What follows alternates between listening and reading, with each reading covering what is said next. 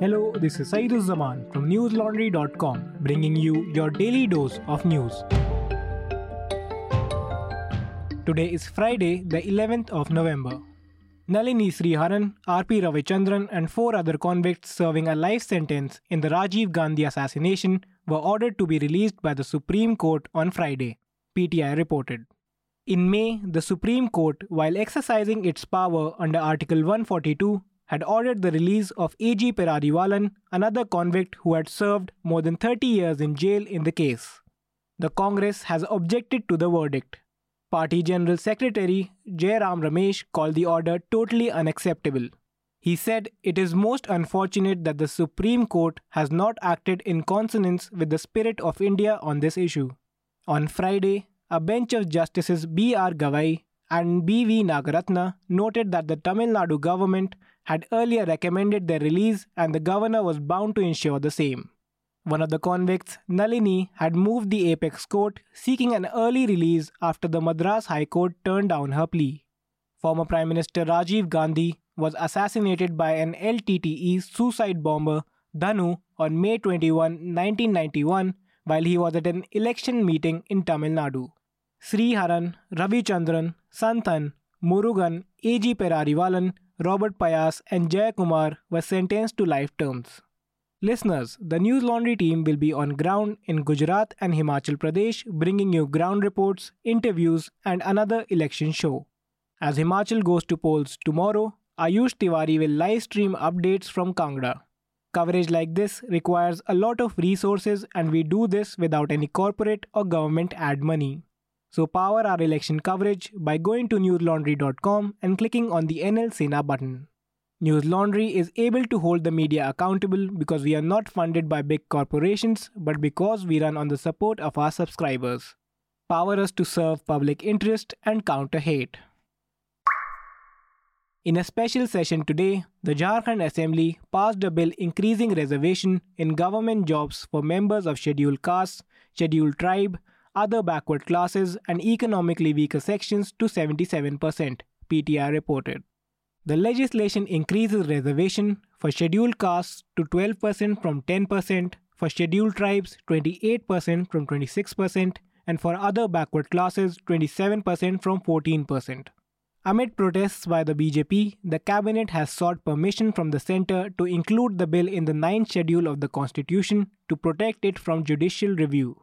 Chief Minister Hemant Soren described the BJP's protest in the House as fear and anxiety and called the bill a Suraksha Kavach, or safety shield for citizens.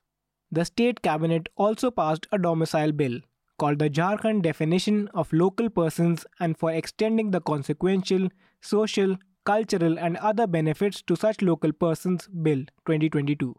This aims to use land records from 1932 as the basis for domicile in the state of Jharkhand. These laws were passed in the Special Assembly amid a political deadlock between Soren and the BJP in the state. The BJP has been demanding the removal of Soren from power over corruption allegations against him.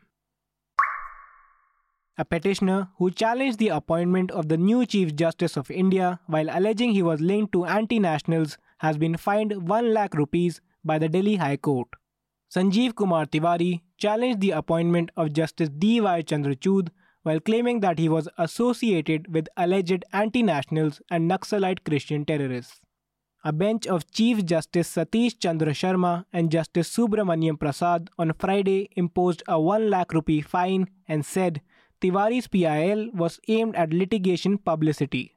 Tiwari claimed that the appointment of the new judge was in violation of constitutional provisions and demanded an inquiry to ascertain if he has any links with terrorist groups. He described himself as, and I quote, a well trained, intelligent, common citizen of the nation of India. Unquote. In October, the Supreme Court dismissed a similar petition demanding that Justice D.Y. Chandrachud be restrained from taking oath. The plea was based on a letter by the petitioner to President Draupadi Murmu. He cited alleged problems linked to Justice Chandrachud's tenure.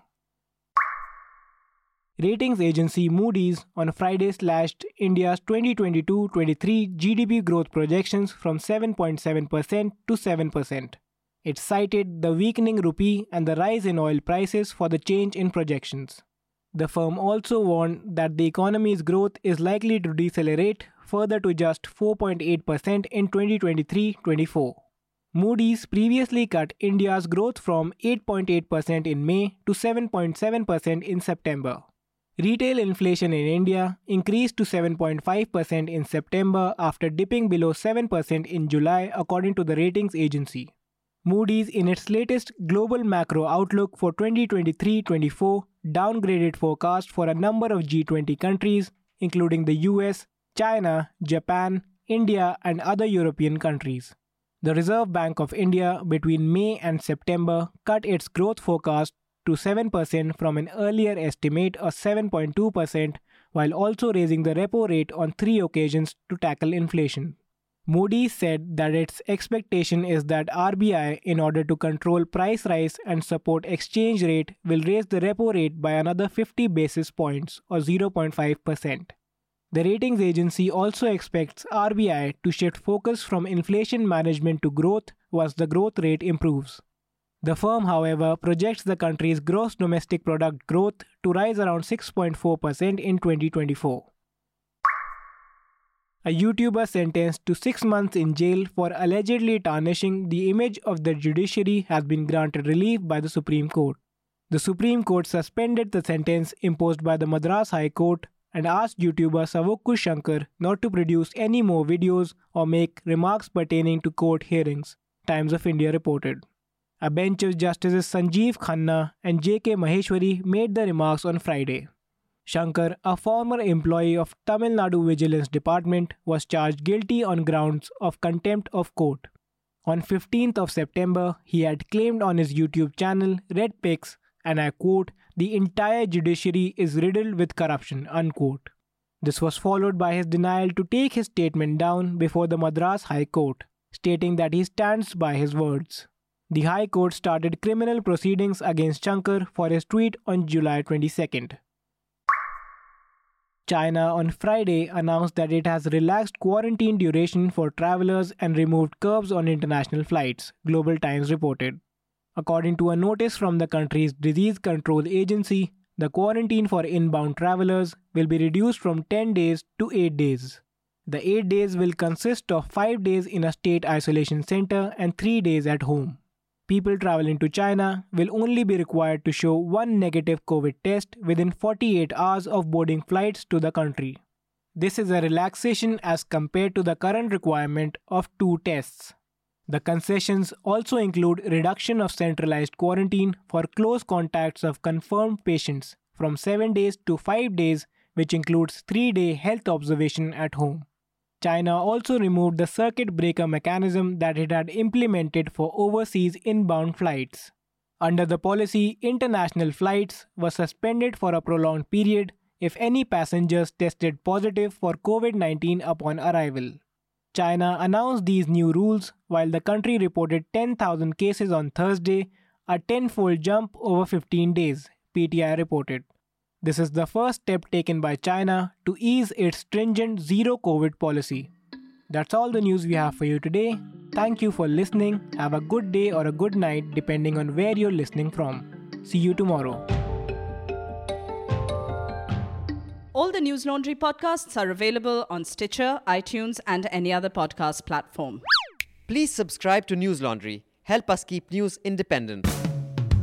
Catch all our podcasts on news, pop culture, current affairs, and sport. Visit newslaundry.com. Follow us on Facebook, Twitter, and Instagram, and subscribe to our YouTube channel.